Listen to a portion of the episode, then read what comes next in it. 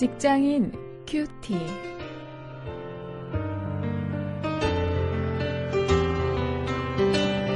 안녕하십니까. 5월 2일 여러분들과 함께 말씀을 묵상할 원용일입니다.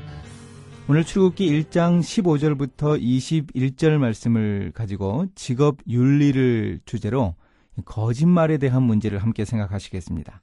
일터에서 겪는 딜레마 이런 제목입니다.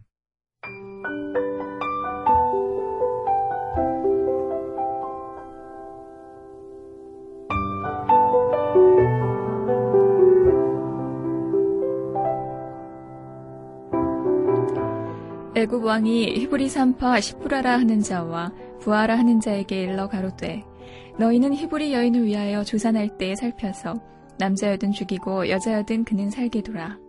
그러나 산파들이 하나님을 두려워하여 애굽 왕의 명을 어기고 남자를 살린지라.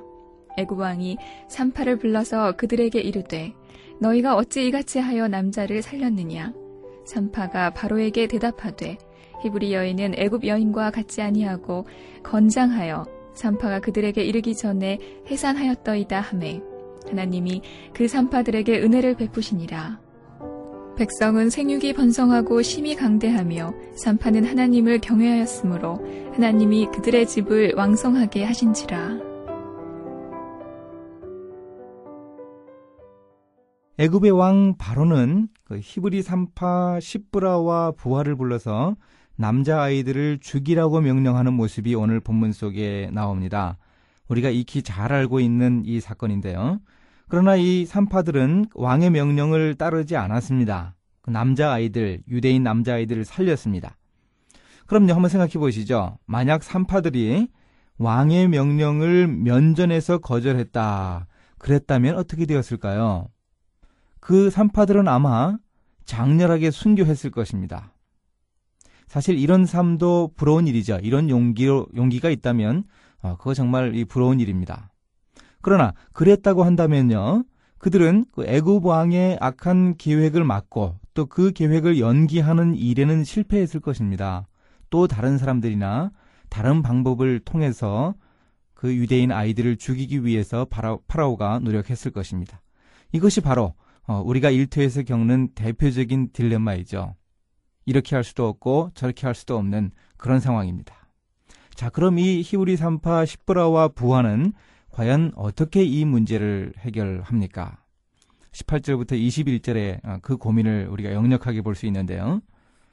히브리 산파들은 그 남자 아이들을 살린 것을 추궁을 하는 그 파라오에게 일종의 하얀 거짓말을 했습니다.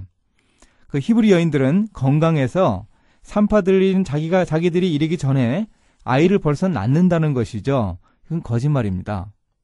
뭐 실제로 그렇지도 않았을 것이고 어, 이것은 분명히 거짓말이었습니다. 그런데 이 거짓말을 하나님이 기뻐하셔서 그들에게 복을 주셨습니다. 이거 어떻게 된, 된 것입니까? 하나님은 이 시건치 않는다, 거짓말하지 않는다고 성경에서 분명히 이야기해주고 계시고 십계명에서도 이 거짓 증언하지 말라고, 거짓 증거하지 말라고 분명하게 말씀하시는데 거룩하신 분인데요. 어, 이런 어, 칭찬을 하시는 것이 우리를 이제 헷갈리게 합니다. 이런 경우를 들어서 우리가 일터에서 하는 거짓말을 이 선의의 거짓말이라고 둘러대는 경우가 있을 수 있습니다. 어, 그러나 한번 생각을 한번 해보시죠. 이 히브리 산파들의 이 거짓말은요, 단순한 거짓말이 아닙니다. 일생에 한두 번 있을까 말까 한 신앙적인 양자택일이었습니다. 그들이 신앙 양심상 이 거짓말을 하지 않았다면 그보다 더욱 큰 죄가 분명한 무수한 살인이 저질러졌을 것입니다. 살인을 할 수 없지 않습니까? 그들이 명령 받았더라도 그래서 한 거짓말입니다. 이들이 거짓말을 해서 얻을 유익이 없었습니다. 그런데 생각해 보십시오. 우리는 일터에서 거짓말을 할 때 어떤 일로 거짓말을 합니까? 그 거짓말을 하면 내게 이익이 오지 않습니까? 내가 야단 맞을 것을 야단 맞지 않고 그 위기를 모면한다든지 내가 돈을 좀 덜 벌 것을 그 거짓말을 함으로 좀 더 번다든지 이 히브리 산파들의 거짓말과 우리들이 일상적으로 밥 먹듯이 하는 그 거짓말은 차원이 다릅니다. 이런 걸 가리켜 차원이 다른다, 다르다고 이야기합니다. 우리가 일하면서 사소하게 하는 거짓말을 합리화하지 말아야 합니다.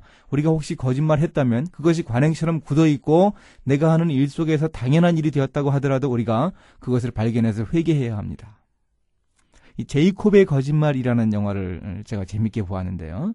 거기에도 이 제이콥이라는 유대인이 유대인 포로 수용소에서 거짓말을 하는데요.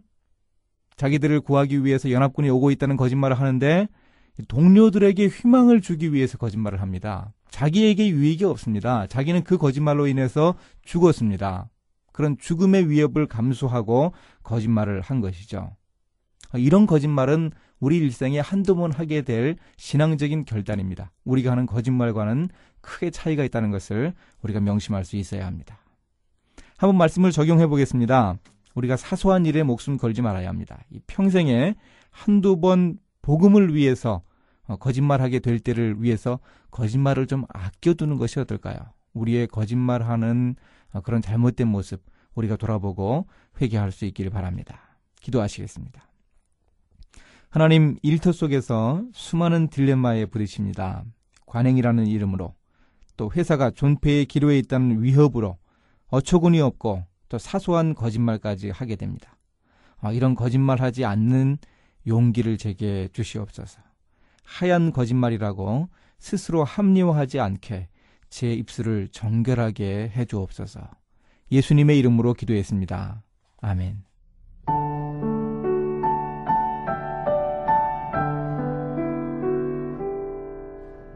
영미 사회에서는 거짓말 중에 남에게 해를 끼치지 않는 거짓말을 하얀 거짓말이라고 말하고 있어요. 탈무드에도 두 경우에는 거짓말을 하라고 권합니다.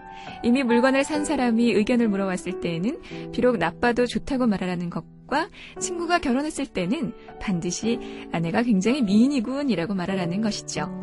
중국 고전에서도 하얀 거짓말이 나옵니다. 첫째는 부모나 스승의 죄를 숨겨주는 것이고, 둘째는 곱지 않은 여성에게 예쁘다고 말해주는 것이에요. 셋째는 불치병 환자에게 살 수 있다고 말하는 것입니다.